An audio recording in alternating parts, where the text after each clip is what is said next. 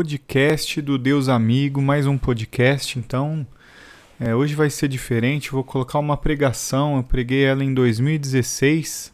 Na época não tinha podcast, eu estava ouvindo esses dias, né? E achei legal colocar no formato aí para vocês. Então, Deus abençoe, que Deus fale com você. Até mais, um abraço. João capítulo 4, versículo 28. João 4, 28. A palavra de Deus diz assim: Deixou, pois, a mulher o seu cântaro e foi à cidade e disse àqueles homens: Vinde, vede um homem que me disse tudo quanto tenho feito. Porventura não é esse o Cristo?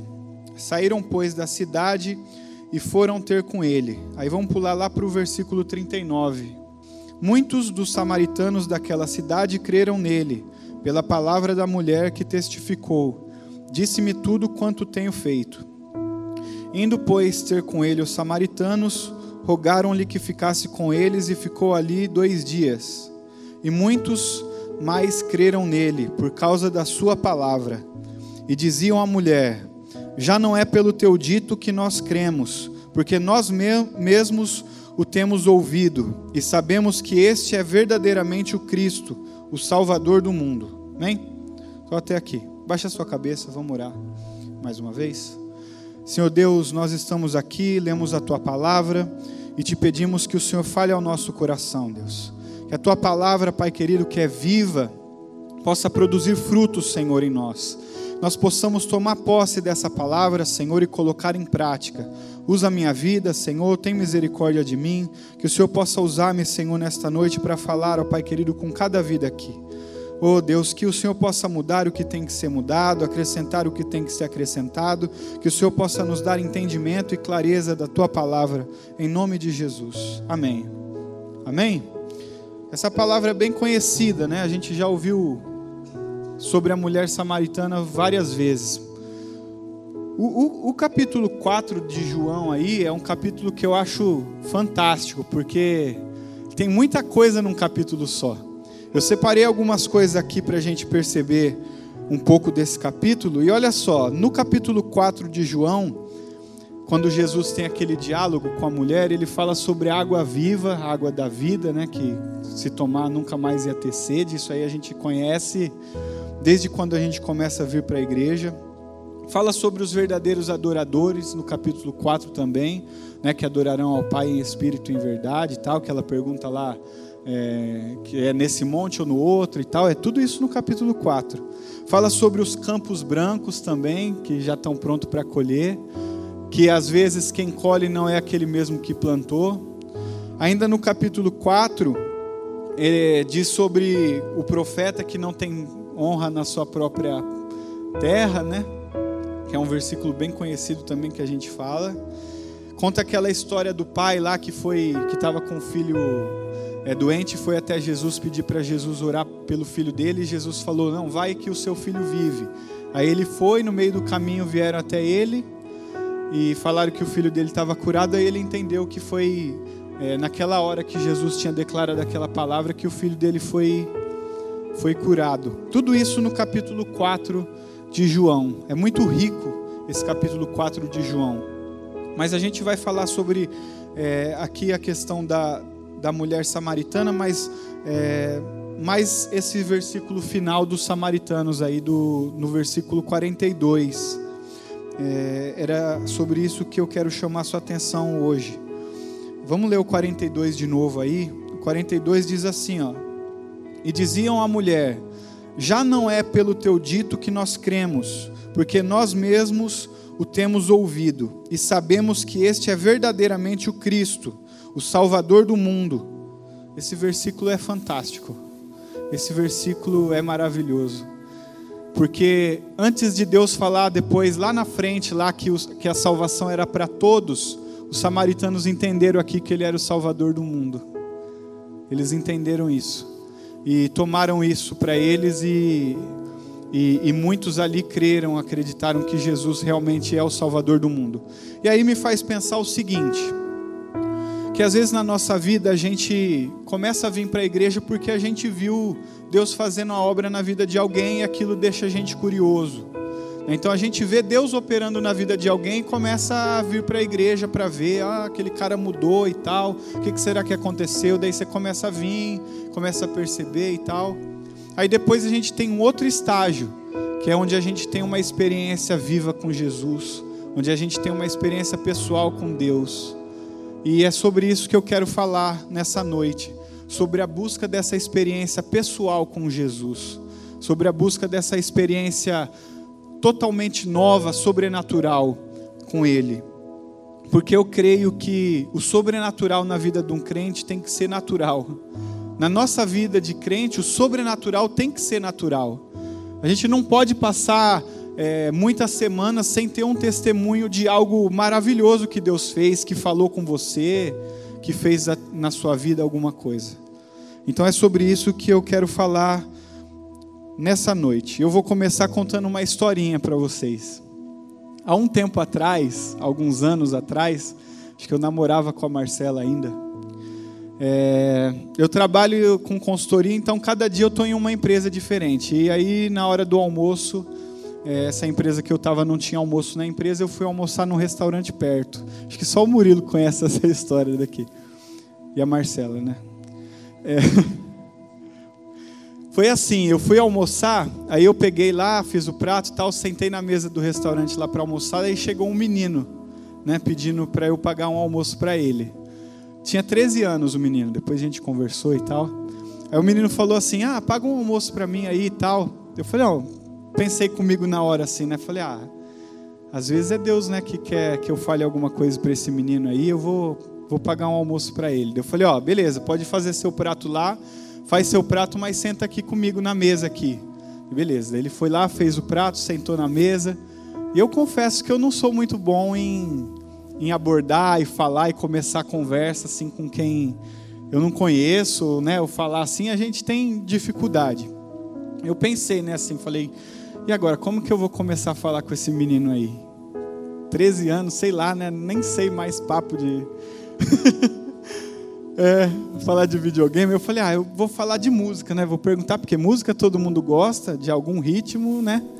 Eu falei, você gosta de música tal? Ele falou, ah, eu gosto. Eu falei, você gosta de que tipo de música?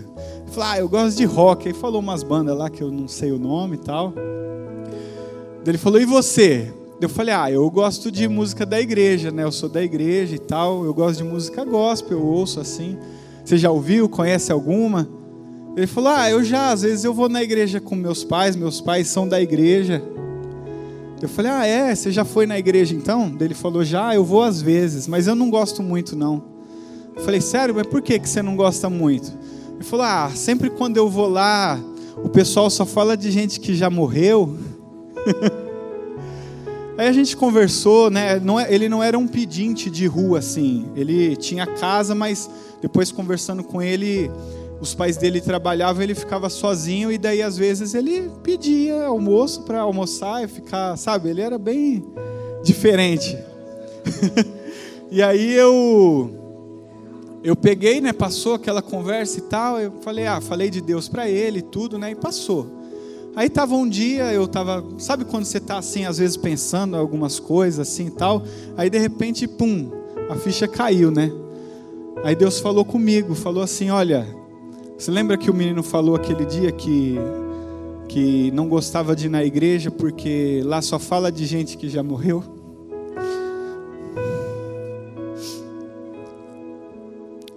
É porque falta experiência viva comigo. É porque falta testemunho. O que, que eu estou fazendo agora? O que, que Deus está fazendo agora na sua vida que você pode contar para alguém que não é do que já passou?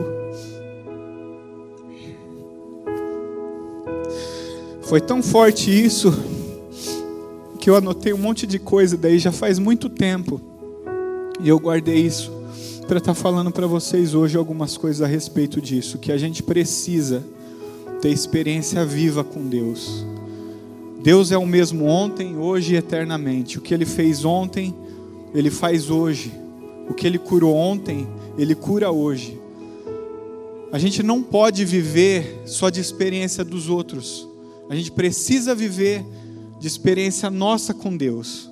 É sobre isso que eu quero falar hoje. Eu quero que você fique bem atento. Quero que Deus fale com você, que você abra o coração. E a gente vai estar falando alguns pontos que a gente precisa, algumas atitudes que a gente precisa fazer para que isso seja real na nossa vida. Que essa experiência seja contínua no seu dia a dia. Amém? Você coloca o, o slide para mim, por favor? Já me perdi tudo aqui. Vamos lá. Deixa eu pegar o. Então vamos lá, a gente vai falar sobre isso hoje, ó, como ter uma vida de experiências com Deus. E aí primeiro eu quero começar contando uma outra história. Eu gosto de contar história que eu acho que é mais fácil da gente entender. Há muito tempo atrás tinha um castelo que era no alto de uma montanha. E o rei desse castelo tinha uma filha e tal, e a filha estava já se tornando adolescente e queria dar uma volta na cidade e tudo, né? E aí o, o rei chegou, chamou lá um, um dos servos dele e falou o seguinte: Olha, eu preciso que você é, encontre quatro cocheiros, né? Aqueles motoristas de carruagem, né? Os melhores que você encontrar na cidade, chama eles aqui que eu preciso conversar com eles é, porque eu preciso contratar alguém para poder levar minha filha né, na, na cidade e tal. Então você me chama quatro desses cocheiros aí que eu vou conversar com ele. Aí o servo do rei foi lá na cidade e tal, pesquisou para ver quem eram os melhores e trouxe os quatro melhores da cidade para conversar com o rei.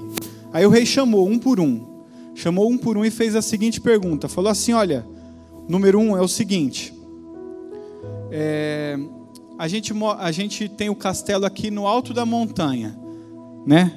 Só que a gente tem um problema.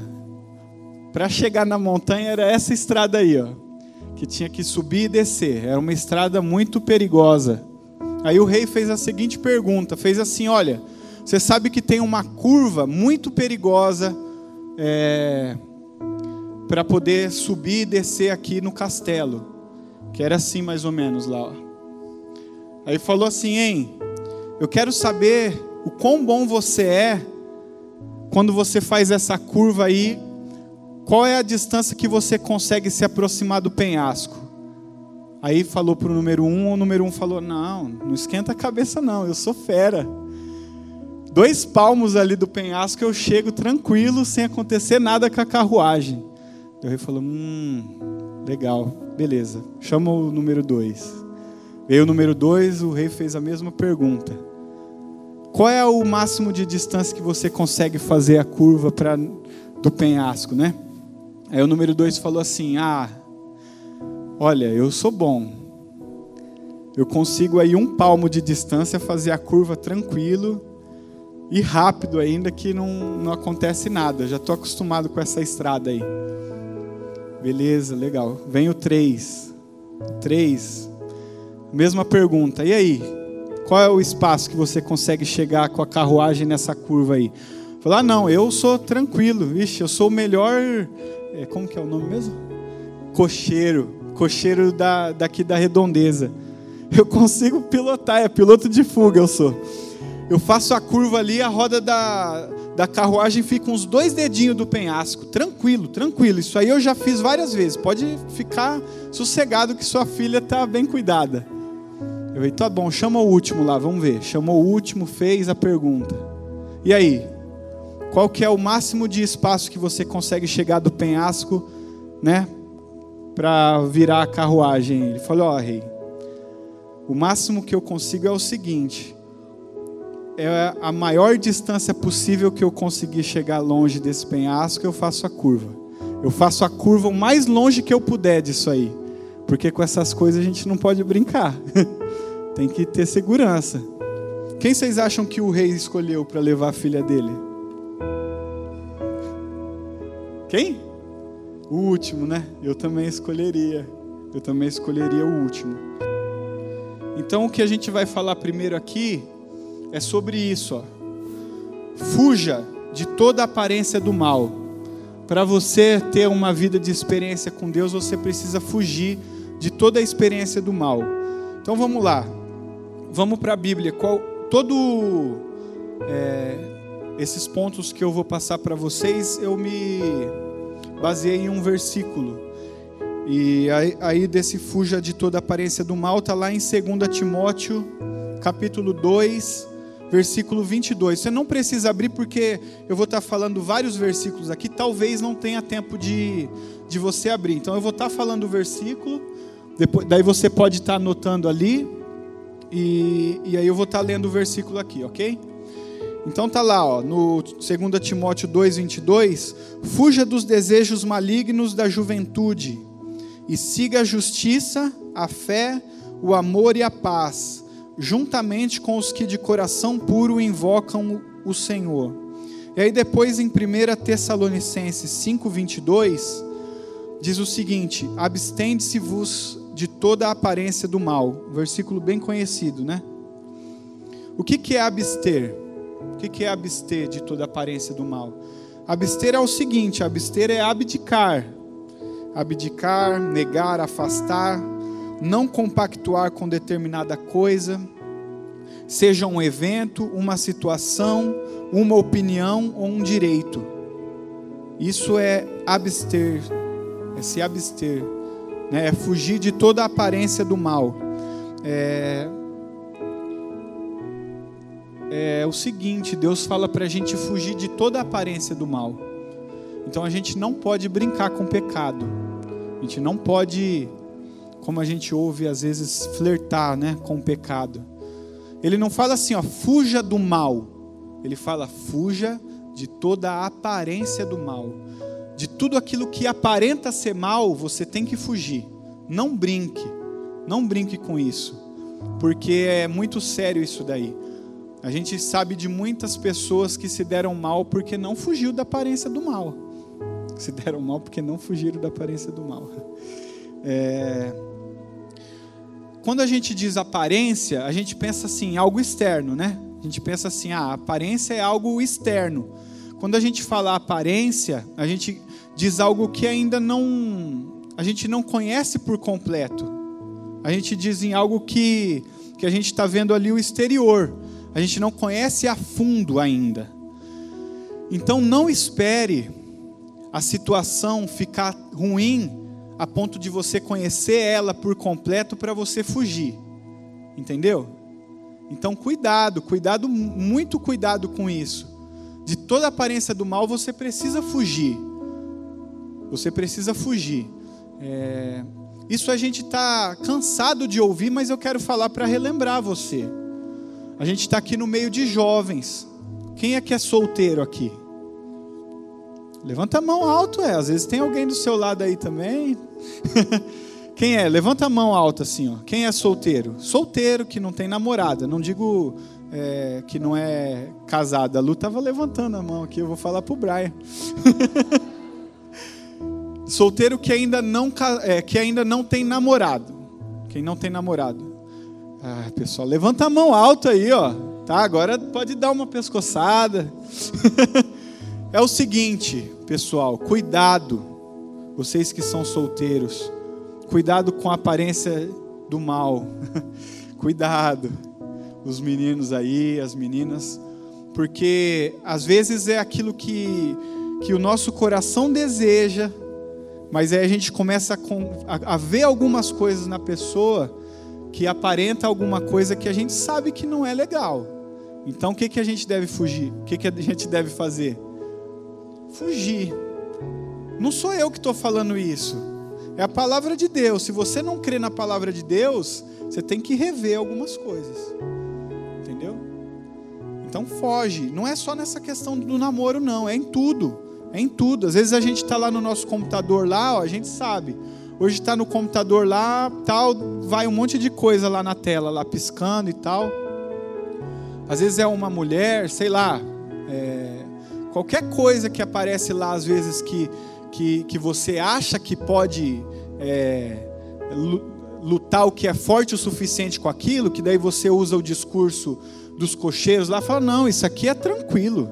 Isso aqui eu posso entrar nesse site, dar uma olhadinha e sair, que não tem problema nenhum. Isso aqui você pode mandar mensagem no meu celular, que eu vou olhar, vou apagar e não tem problema nenhum. Que daí ninguém vai ver. Cara, Isso aí é, tem coisa que não é nem aparência do mal, né? Já é o próprio mal já que aparece lá para você. É, essa questão do celular é muito é muito importante, porque quem é que está em grupo de família aqui? Eu tenho família que não é crente, que não está nem aí, que manda uns negócios que misericórdia. Então, o que, que a gente tem que fazer?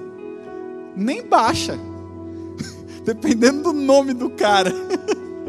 Veio vídeo ou foto, meu, não baixa porque não, não vai dar certo. É, a parte do celular também, olha, eu vou insistir um pouco nisso porque eu creio que Deus está falando aí. Estiver dando umas pancadinhas em você, não tem problema não. Eu não tenho o menor problema com isso. É, você fala assim: eu não tenho coragem de pegar o meu celular aqui e dar para algum dos meus amigos aqui da igreja olhar, porque eles vão achar coisa que não vai ser legal. Você já parou para pensar que Deus sabe a sua senha do celular, Ele sabe tudo que tem dentro do seu celular? Falei, e agora, hein? Falei assim, nossa, já pensou se o pastor Josimar pega o meu celular? Vixe, não vai me expulsar da igreja. Falei assim, mas Deus, o Salvador do mundo, aquele que diz ali, ele sabe tudo que tem no seu celular, que tem no seu computador, que tem no seu coração, que tem na sua mente, as suas fraquezas. Ele tem misericórdia de nós. Mas daqui a pouco a gente vai falar de algumas coisas onde a gente precisa se posicionar. Ele tem misericórdia de nós, mas a gente tem que fugir de toda aparência do mal. Isso é um mandamento, é uma ordem. Não é assim, ó, quando der, você foge. Não é isso que diz aqui. E ainda diz aquele versículo que eu li primeiro em 2 Timóteo que fuja dos desejos malignos da juventude. Que pancada, né? Fala que os desejos da juventude são malignos. É maldade, né, com a juventude, né? Mas quem está falando é a palavra de Deus. E a gente sabe, é difícil. É difícil, mas Deus dá ordem. Fala assim, ó, fuja desses seus desejos. Vem para mim aqui, ó, ora, fala comigo. Deus conhece, foi Ele que fez. Eu não falo assim, ó, muitos dos desejos do seu coração foi Deus que colocou, mas Ele conhece cada um deles. Mas Ele conhece cada um deles. Ele sabe da sua necessidade, às vezes, de se sentir sozinho, de, de querer arrumar um namorado ou uma namorada, ou um emprego, ou que seus pais fossem é, diferentes em algum aspecto, entendeu? Ele sabe disso. Mas a gente não pode colocar isso como uma barreira, como uma desculpa para não fugir, porque a gente pode fazer diferente, não é verdade? Então vamos lá, esse é o primeiro, então vamos lá comigo. Até o final, se todo mundo decorar isso aí, eu vou sair daqui feliz. Fuja de toda aparência do mal é o primeiro. O segundo é esse aqui, ó. Aceite que a vontade de Deus é melhor. Aceite isso. Se você aceitar isso, sua vida vai ser mais leve. Se você aceitar que a vontade de Deus é sempre a melhor, a sua vida vai ser mais leve. Cadê o pessoal da cela ontem que eu fui? A gente conversou sobre isso, né, ontem um pouco. Vamos lá, é, versículo sobre esse aspecto está em Romanos 12, é, 2. Diz assim a palavra de Deus: olha, não se moldem ao padrão deste mundo, mas transformem-se pela renovação da sua mente, para que sejam capazes, ó, Presta atenção nas palavras.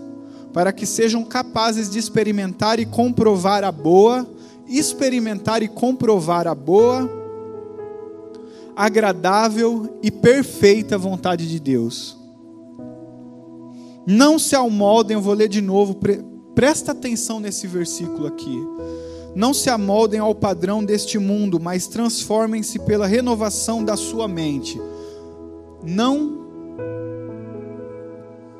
se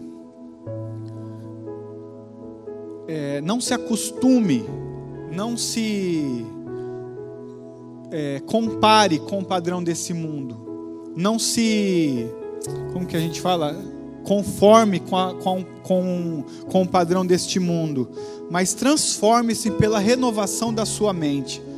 Quem aqui já tinha um pensamento antes e hoje tem um pensamento totalmente contrário? Olha só. Porque a nossa mente ela vai se renovando a cada dia. Eu creio que hoje Deus vai renovar sua mente em algumas coisas também. Amém? É, eu quero dar uma ilustração. Como eu falei, eu gosto de. Porque eu acho que é mais fácil, né? Então vamos lá. Sobre a vontade de Deus. Eu tenho uma moeda aqui de um real, que é a moeda no nosso né, sistema financeiro que vale mais, certo? Eu precisava de uma nota de 100 agora. Se alguém tiver aí para me emprestar aqui. Não? Ninguém? Uma nota de 100? Que daí é a. Opa, Márcia tem. Ô, oh, Márcia, é para valer, viu? Eu não vou devolver. Não? Então eu vou pegar que eu trouxe uma aqui. Ah, quase que a Márcia não deixa eu mostrar minha nota para vocês aqui. Então tá aqui, ó, uma nota de 100 e uma moeda de um real. Ô, Murilo, faz favor aqui um pouquinho, segura aqui para mim. Qual vocês acham que é a vontade de Deus aí? A de 100? E um real é a vontade de quem? Dele também? É que dinheiro, né? Mas se fosse em questão de valor, pensa assim, ó, o valor de uma coisa, vamos dizer assim, ó. Vamos pensar o seguinte, para ficar um pouco mais fácil de vocês entenderem, tá? É, é o namorado ou uma namorada, tá? Qual que tem mais valor aqui? Qual que vocês acham que é a vontade de Deus? A moeda ou a nota? Hum, meninão. Vai lá, Murilo, obrigado. É o seguinte, ó. Alguém já viu ou já fez isso, ou já fizeram até com você quando você era criança, de dar uma moeda para você e uma nota e falar assim: qual você escolhe? Para criancinha, né? Fala assim: ah, qual que você escolhe? Essa ou essa? Os tios que faz isso aí, né? Meus tios faziam isso aí no Natal. Chegar e falar: ah, o tio tem aqui um dinheiro aqui, ó. Qual que você quer? Daí você bobinho pegava a moeda, né? Porque a moeda brilha, faz barulhinho, a criança nem sabe de valor de nota, não sabe nada. E vai escolher a moeda ao invés da nota. A vontade de Deus para nós é boa, perfeita e agradável, certo? Só que o que, que acontece? Por causa da nossa imaturidade cristã, muitas vezes a gente escolhe a moeda em vez da nota. Muitas vezes na nossa vida a gente escolhe a moeda ao invés da nota. Quando Deus tem uma vontade lá que é boa, perfeita e agradável, aí o diabo vem assim e joga uma moedinha para você, ó. E daí você vai lá todo feliz na moeda. Por quê? Porque eu vou dizer para você, o diabo quer falar para você o seguinte, que você não consegue nada além disso. O diabo quer falar para você o seguinte: olha, fica com isso aqui, que é o máximo que você vai conseguir. Fica com esse emprego aqui, que é o máximo que você vai conseguir. Estuda só até aqui, porque aqui é o máximo que você vai conseguir. Não ora mais por eles, não, porque até aqui, ó, é o máximo, não tem jeito. Não ora mais pela sua família, não ora mais pelo seu amigo. Se conforma com esse um real que eu estou te dando. Ó, brilha, faz barulhinho. E daí Deus fala para a gente que Ele tem uma vontade, que é boa, perfeita e agradável, que é para a gente renovar a nossa mente com relação a isso. Não se conforme com qualquer coisa. Não se conforme com nada a menos daquilo que Deus tem para você. Não aceite isso. Com relação a isso, às vezes a gente começa a orar para Deus para Ele dar direção a algumas coisas, né? E a gente sabe que é, a gente fala que tem três respostas, né? Sim, não e espera de Deus. Vamos falar sobre sim e não, sim e não, sim e não, ok? É, a gente tem sempre o sim como algo bom e o não como algo ruim.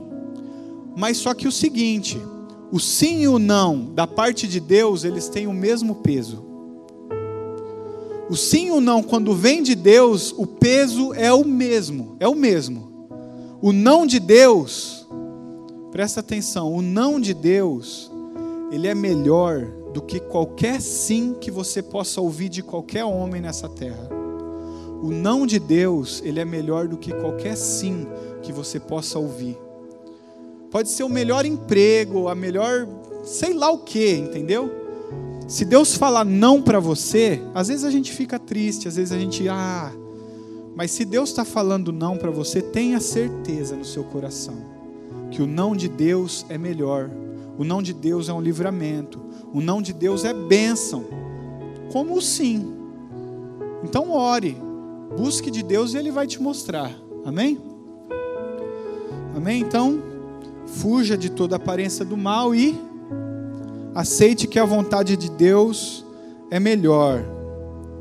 Deus tem o extraordinário, para você e para mim.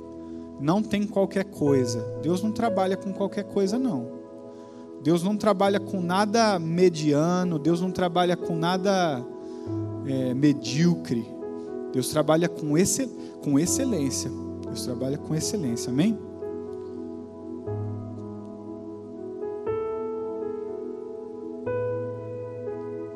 Não vale nada, tá? Isso aqui é só para ilustrar. É, vamos lá. O terceiro, seja sóbrio. Está lá em 1 Pedro, capítulo 5, versículo 8. Seja sóbrio. Diz o seguinte lá em 1 Pedro, a palavra de Deus, olha. Sejam sobre, sobre, sóbrios e vigiem. O diabo, o inimigo de vocês, anda ao redor como um leão, rugindo e procurando a quem possa devorar. Esse versículo também é conhecidíssimo. Só que às vezes a gente fala isso, né? Só fica nessa parte de ah, o inimigo está à minha volta aqui e ele está louco para devorar, para encontrar uma brecha e tal e acabar com a minha vida. Mas esse versículo ele tem um mandamento, uma é, uma ordem para a gente no começo dele que diz Deus diz assim, olha, seja sóbrio e vigie. É, o que que acontece aqui? O que, que é ser sóbrio? Como, como, a gente fala que alguém não está sóbrio? Fala assim, esse... ou pergunta para o cara, né? Você está sóbrio? Já perguntaram para alguém? Às vezes vocês perguntaram para alguém que vocês gostam, né? E gostaria que essa pessoa estivesse mais sóbrio. E Deus fala assim para a gente: seja sóbrio e vigie. O que é estar tá sóbrio? Estar tá sóbrio é saber exatamente o que está acontecendo à sua volta. Estar tá sóbrio é saber aonde você está e aonde você tem que ir. Estar sóbrio é isso, é entender o que você tem que fazer, é entender o que está acontecendo, né? É, e Deus fala para você assim, ó, seja sóbrio. E aí a gente vê, olha, é, eu sei que daqui para frente talvez isso daí piore, mas a gente hoje vive um momento onde tem mais coisas querendo tirar nossa sobriedade, sabia? Porque às vezes, quando a gente está com algum problema difícil de resolver, a gente não quer estar sóbrio. Eu falo isso como crente e como a gente vê nossos amigos, familiares, às vezes no mundo aí. Entendeu? Quando tem algum problema, bebe para esquecer do problema, porque não quer estar sóbrio, não quer é, conseguir ver isso de uma forma correta, como se tem que olhar. Aí você fala, ah, é, tudo bem, droga, bebida, é, é verdade, mas olha, presta atenção nas pequenas coisas.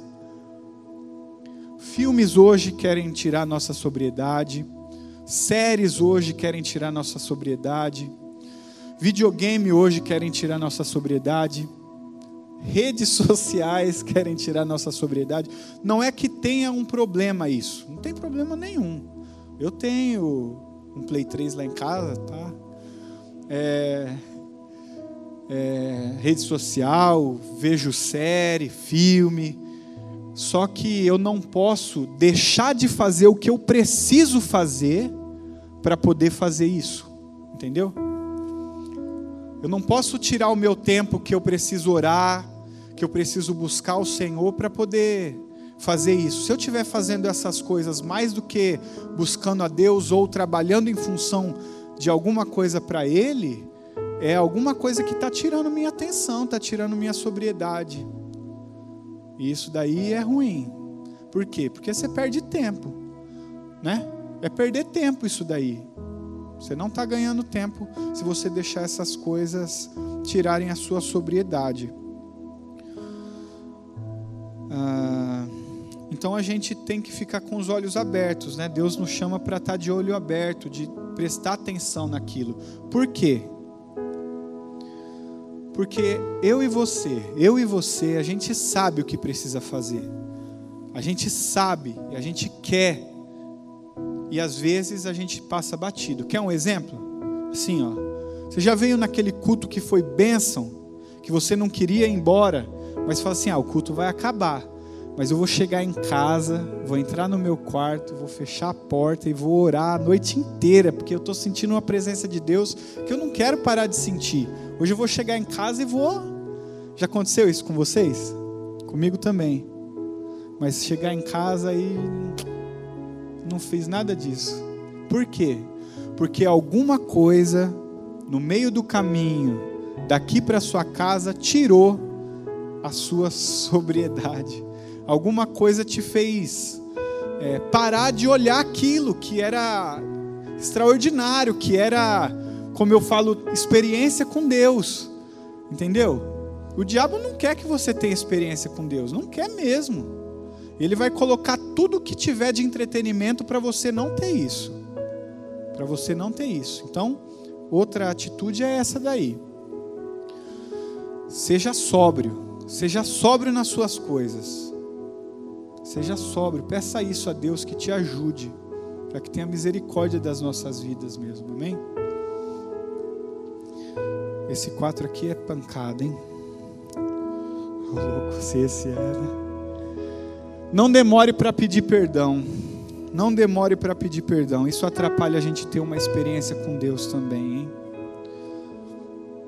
Está lá em 1 João 1 João capítulo 1, versículo 9, a palavra de Deus diz assim, olha: Se confessamos os nossos pecados, ele é fiel e justo para perdoar os nossos pecados e nos purificar de toda injustiça. Se confessarmos os nossos pecados, ele é fiel e justo para perdoar os nossos pecados e nos purificar de toda injustiça. Alguém já foi comer um lanche ou macarrão e caiu a. Bem na roupa nova ainda. Quando é pequeno já leva um. Né? Mãe, eu falei para você, não falou. Tá! É... Ou já pisou no elemento surpresa? Com tênis novo, o branco. É, ou já tomou um elemento surpresa caminhando e tal, ali na unha cheio, né? O que, que você faz quando isso acontece? O primeiro passo não é, se você está na sua casa, é tirar ali por alguma coisa para não manchar, o mais rápido possível. Vó é fera nisso aí, né? Põe não sei o que, põe sabonete, põe vinagre, põe fogo, sei lá. é, quando você pisa lá no elemento surpresa, pisou, pior é quando está de havaiana. Não sei se já aconteceu isso com vocês. É, sai do dedo assim. Ó, é. ó o que, que você faz? Fala assim, depois eu. Deixa isso aqui, depois eu resolvo. É assim que faz? Você vai querer limpar o mais rápido possível, não é? Você vai querer colocar alguma coisa na, na roupa ali para poder não manchar, para poder não ficar com a mancha. Isso é pedir perdão a Deus, entendeu? O pecado suja você. O pecado suja você. A gente não quer cometer pecado, mas acaba pisando na bola. Na bola. o que, que você precisa fazer é aquilo ali, ó. Não demore. Não demore para pedir perdão. Não demore. Dobra o seu joelho. Sabe por quê? O pecado ele suja a gente de uma forma. Deixa Deus falar com você. O pecado suja a gente de uma forma que a gente não tem às vezes coragem de olhar para o céu. O pecado suja a gente de uma forma que às vezes a gente não tem disposição para vir para a igreja. O pecado suja eu e você de uma forma que muitas vezes a gente não tem disposição de vir na célula. Quem aqui? Não vou pedir isso não. Fica tranquilo. Mas olha, eu sei que você já faltou na célula porque estava mal. Eu já fiz isso. Entendeu? O pecado ele quer o diabo ele quer que a gente fica com o pecado remoendo, sabe assim? Ai, ai, eu sou mal demais. Ah, não, mas hum, isso aqui de novo, Deus não vai me perdoar. De novo, eu sou muito cara de pau mesmo de chegar, dobrar meu joelho e falar com Deus, pedir perdão, a mesma coisa. Eu vou ler de novo o versículo para vocês, para vocês entenderem. Se confessamos os nossos pecados, ele é fiel e justo para perdoar os nossos pecados e nos purificar de toda a injustiça. Amém? Nós confessamos o nosso pecado a Deus para nós sermos perdoados. E a palavra de Deus lá em Tiago diz que a gente confessa uns aos outros para ser curado. Às vezes, às vezes, não estou falando que é toda vez, mas você tem aquele pecado que você não consegue se libertar. E a gente pede perdão a Deus. E Deus perdoa. Não tem como. É, a palavra de Deus diz que Jesus, ele lançou sobre si os pecados que nós vamos cometer ainda. Cristo já levou na cruz. Cada vez que a gente peca e pede perdão, é, como se Cristo falasse assim: olha, perdoa aqui, eu morri, eu sofri, sabe? Por isso que Jesus lá no Getsemane foi aquela oração que foi dolorida, que ele fala que, é, Pai, por que né, o Senhor é, não está olhando para mim aqui? Porque ele estava com o nosso pecado, o pecado da humanidade inteira qualquer pecado que você imaginar na sua mente, do mais. Não existe. Entendeu? Então a gente precisa pedir perdão. E às vezes a gente precisa confessar isso com algum irmão, é que a gente tenha confiança. Isso daí você também tem que tomar muito cuidado, ou com seu pastor, ou com seu líder de célula, é, para você ser curado. Eu digo isso como experiência própria. Existiram coisas que eu precisei falar para aquilo me curar, porque a gente às vezes tem necessidade de falar, olha, eu já fiz isso, eu fui mal, sabe? E aí aquilo cura a gente de pôr para fora, de colocar para fora. Isso daí a gente vê é, quem vai, né, em hospitais e tal, vê muito isso daí. De pessoas que estão tá lá no leito de morte e ela chama fulano, eu quero conversar com ele, eu quero pedir perdão porque eu fiz isso, eu fiz aquilo, porque a gente quer liberar isso daí. Então, olha, não demore, não demore para pedir perdão a Deus. Não demore, ok? Então vamos lá. Vamos lá, vai junto comigo para vocês não dormirem. O 1. Um. Eu vou falar um, dois, três, daí todo mundo fala já a sequência, tá bom? Então vamos lá, um, dois, três. Fuja de toda aparência do mal. Aceite que a vontade de Deus é melhor. Seja sóbrio não demore para pedir perdão. Eu não consigo enxergar muito bem daqui. Não sei se vocês. Ok? Tá bom. É, tem seis, tá? Tá acabando já, ok? O quinto é esse aqui, ó. Opa, falhou. Entregue tudo. Isso eu já sabia. Presta atenção. É. Para variar um pouco, eu vou contar uma história.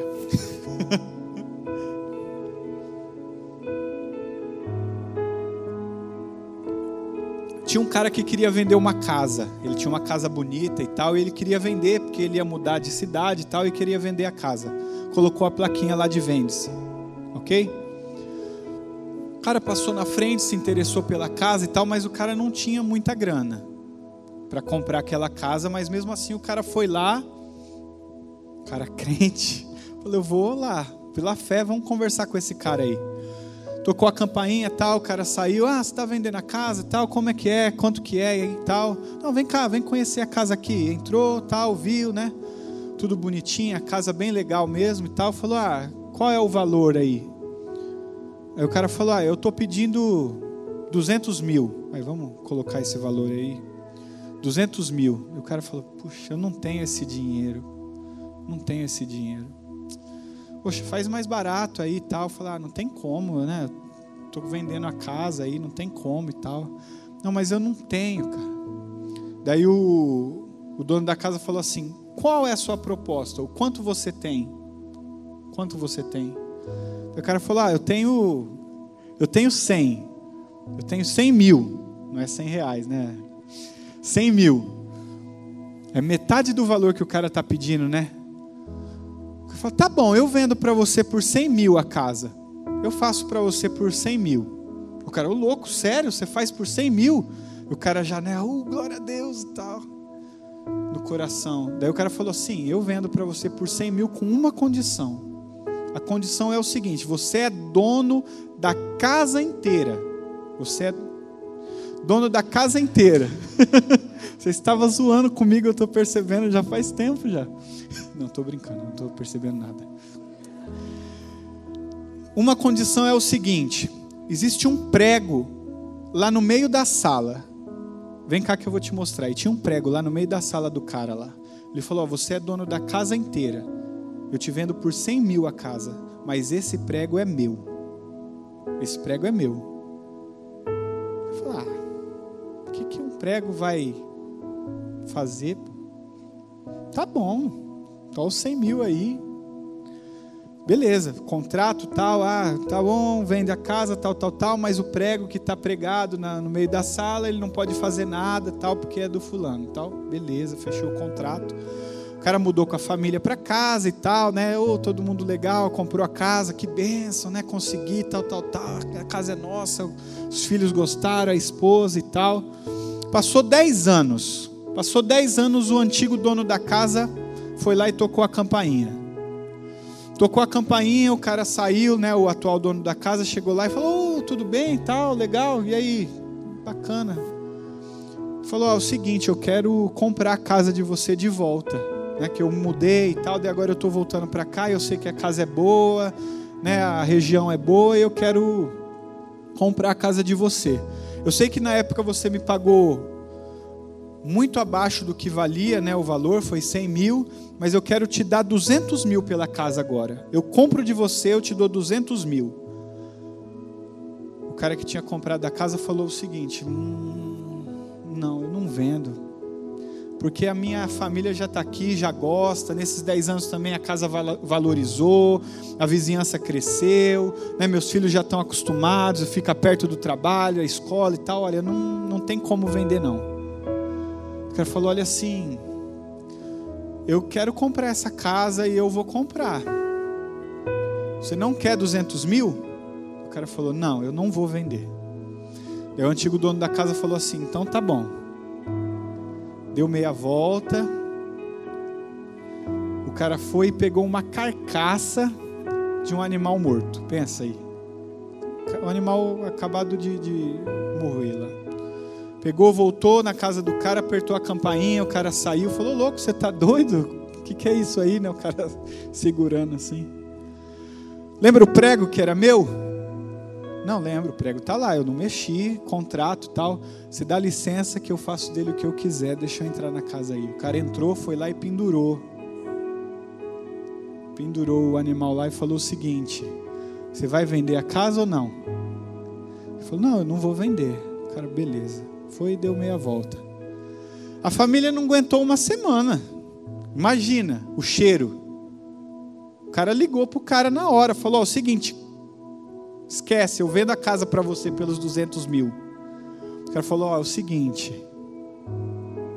eu dou 50 mil nessa casa, você fica bem quietinho, sai dela e não reclama, ok? Ah, mas sou louco, aí não, não sei o que. Falou: olha, o prego é meu, eu tiro esse e coloco um outro pior. Eu posso pendurar o que eu quiser aí. Falou, pelo amor de Deus, me dá esses 50 mil, eu tô indo embora. O cara deu 50 mil, voltou para casa, tal, tudo ok, ok. Perdeu a casa, vendeu por 50 mil, foi tentar procurar alguma coisa, mas a vida do cara, pensa só, destruiu, mudou completamente. Legal, historinha bacana. E o 5 é entregue tudo, certo? Lá em Mateus 22, 37, Mateus 22, 37 diz o seguinte, ó. Respondeu Jesus: Ame o Senhor, o seu Deus, de todo o seu coração, de toda a sua alma e de todo o seu entendimento.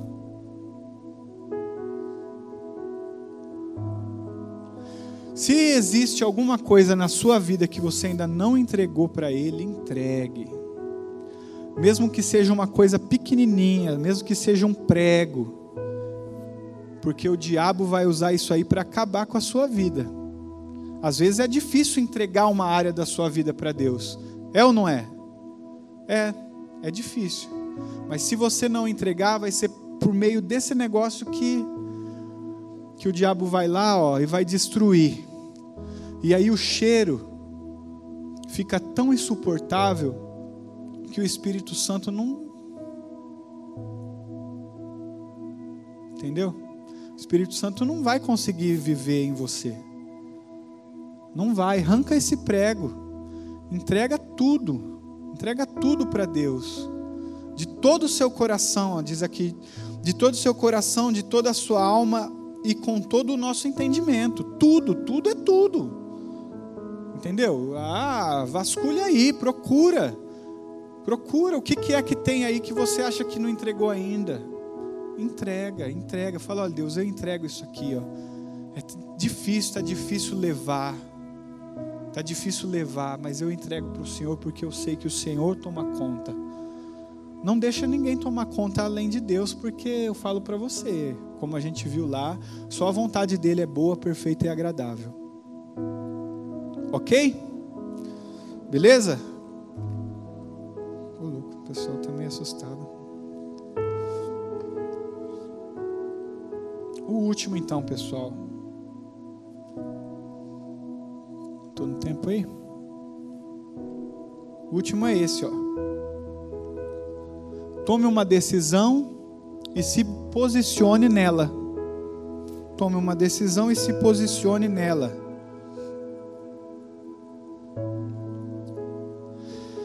Não se engane pensando que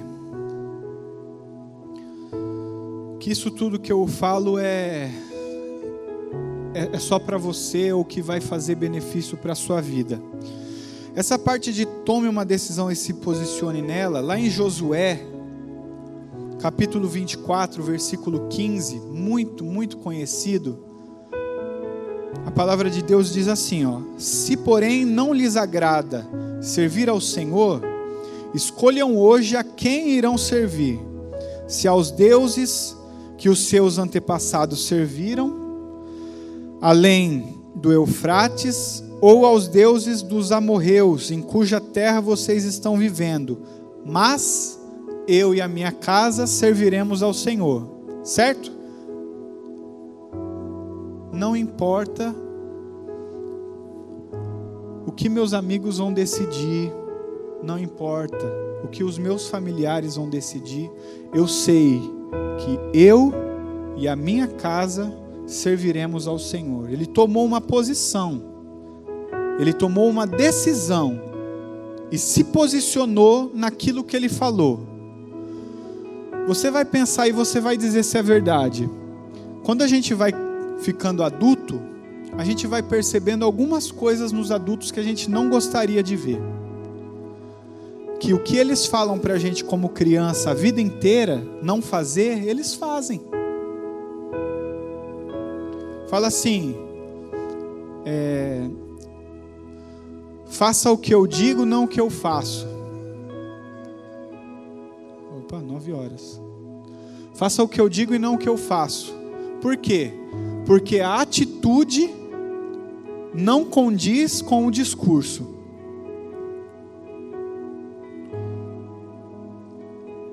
Quando a gente toma uma decisão, a gente precisa se posicionar. Quando você tomou a decisão de seguir a Cristo, você precisa se posicionar dessa maneira. Você precisa colocar ali, ó. Então o cristão tem que estar tá aqui, então é aqui que eu vou estar. Tá. O cristão tem que seguir por esse caminho, então é esse caminho que eu vou seguir. Eu não vou ficar aqui, ó. Hoje eu estou aqui, amanhã eu estou aqui, mas eu sou cristão, eu sou crente. Amanhã eu estou aqui, né? Aí eu lembro daquele versículo lá, né? Ó, quente ou frio, morno, morno não, morno não. É... Aí a gente faz assim, né? A gente decidiu ser ovelha. A gente decidiu ser ovelha. Eu estava lendo ali que eu não estava lembrando. A gente decidiu ser ovelha, ok? Somos ovelha. Daí quando a gente está lá na faculdade ou lá no trabalho, numa roda de amigos, a gente dá uma escapada e vira lobo. Então, com meus amigos aqui, que eu tinha antes de eu ir para a igreja, eu sou lobo. Com meus amigos da igreja, eu sou ovelha. Certo? Quando eu vou jogar bola com os caras que não é crente, eu sou lobo. Dou bico em todo mundo, xingo. Quando eu estou jogando bola com os caras que é da igreja, eu sou ovelha. Toco para todo mundo, não sou fominha. Quando na verdade a gente não é nem lobo ou nem ovelha, né? A gente é um burro, né? Porque não escolhe, então. É, e Deus fala para a gente tomar posição. Olha, eu e a minha casa serviremos ao Senhor. Ou não, eu não vou. Não, não tô. Minha decisão é não fazer. Minha decisão é fazer. Mas a gente precisa se posicionar. Certo? Cuidado com essa frase, cuidado com esse comportamento, viu? De é, o que eu digo e não o que eu faço. No Facebook vocês vêem muito isso aí, né? Eu vejo também. Muita coisa no Facebook lá que posta, mas daí você olha e fala assim: não, é outra pessoa, não, não é a mesma pessoa que postou aqui, né? Cara tá na balada com um copo de não sei o que e posta lá, sei lá, é Deus, Deus no comando. Poxa, não condiz. Presta atenção, examine você, vê o que, o que não combina, o que não está combinando do seu posicionamento com aquilo que você está falando, ou com aquilo que você sabe que tem que, que fazer, ok? Seis pontos então, olha lá. Ó. Fuja de toda aparência do mal, aceite que a vontade de Deus é melhor, seja sóbrio, não demore para pedir perdão, entregue tudo e tome uma decisão e se se posicione nela. Quando eu falo isso para vocês, é o seguinte: é, isso não é para melhorar a sua vida e para você simplesmente ser uma pessoa melhor. Mas existem pessoas, existem pessoas que estão esperando algo de você. Existem pessoas que estão esperando você ter uma experiência sobrenatural com Deus para ver Deus na sua vida. Você fala assim: ah, mas aí eles que cuidam da vida deles. Quanto mais tempo você demora para fazer isso, mais tempo você perde de estar na presença de Deus. Nós vamos ter filhos aqui. Nós vamos ter filhos, nós vamos ser, ser pai, nós vamos ser esposo, eu já sou, né? Esposa. Como é que vai ser isso? Como é que vai ser isso? Todo mundo quer alguém abençoado, ok? Mas a gente precisa ser bênção na vida das outras pessoas também, né? Se você não tem uma vida de experiência com Deus, como é que você vai ser bênção para alguém? Não seja egoísta achando que experiência com Deus serve só para você. Não é isso também, não é. Deus vai usar isso para usar você para abençoar outras pessoas. Como eu falei lá no começo, lembra? Tem gente que começa a vir, primeiro a gente vem porque viu alguma coisa na vida de alguém, sei lá, viu uma mudança, comigo foi assim. Eu conheci um cara que ele era todo sei lá, eu dava medo de olhar para ele, entendeu? Era um semblante meio estranho assim. Aí tal, de repente eu vi o cara, o cara só vestia roupa preta, é, curtia aqueles rock pesadão, sabe assim? É, de repente eu fui e vi um cara normal, veio me cumprimentar e tal, né? Eu falei, ô louco, o que, que aconteceu? Eu tinha 15 anos. Eu tinha medo do cara, o cara era mais velho que eu. Aí eu, ah, vamos na igreja, tal, não sei o que e tal, e a família toda estava indo dele, sabe? Foi através dele que, que eu fui na igreja. Eu falei, ô louco, eu não conheço isso. E às vezes, é, a gente começa a ir porque a gente viu Deus operando na vida. Mas eu vou falar para você, o que faz a gente permanecer é ter uma experiência viva com Jesus. Não dá para viver só olhando para o lado, não dá para viver só olhando para a experiência dos outros. Você precisa disso, eu preciso disso, nós precisamos disso. E eu falo para você o seguinte: não se preocupe com o que aconteceu no passado, vamos pensar e agir assim daqui para frente. Faz isso. Peça perdão do que você precisa. Fuja, começa a fugir agora mesmo. Saiu daqui, ó. Faz uma limpa no seu celular, faz uma limpa no seu computador, faz uma limpa onde você tiver que fazer. Entendeu? Entrega tudo lá, ó. não deixa nenhum prego. Faça isso. Vamos fazer isso. E Deus vai honrar você. Amém. É isso aí então. Espero que Deus tenha te abençoado com essa palavra. Não esqueça de seguir a gente, de compartilhar, né? Esse podcast também aí com seus amigos. E até a próxima, gente. Deus abençoe. Abraço.